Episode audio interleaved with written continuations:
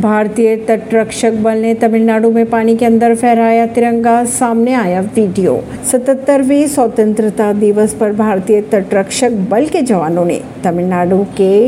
रामेश्वरम के पास पानी के अंदर फहराया तिरंगा इसका वीडियो वायरल हो रहा है शेयर किए गए एक अन्य वीडियो में भारतीय तटरक्षक बल का जहाज विजया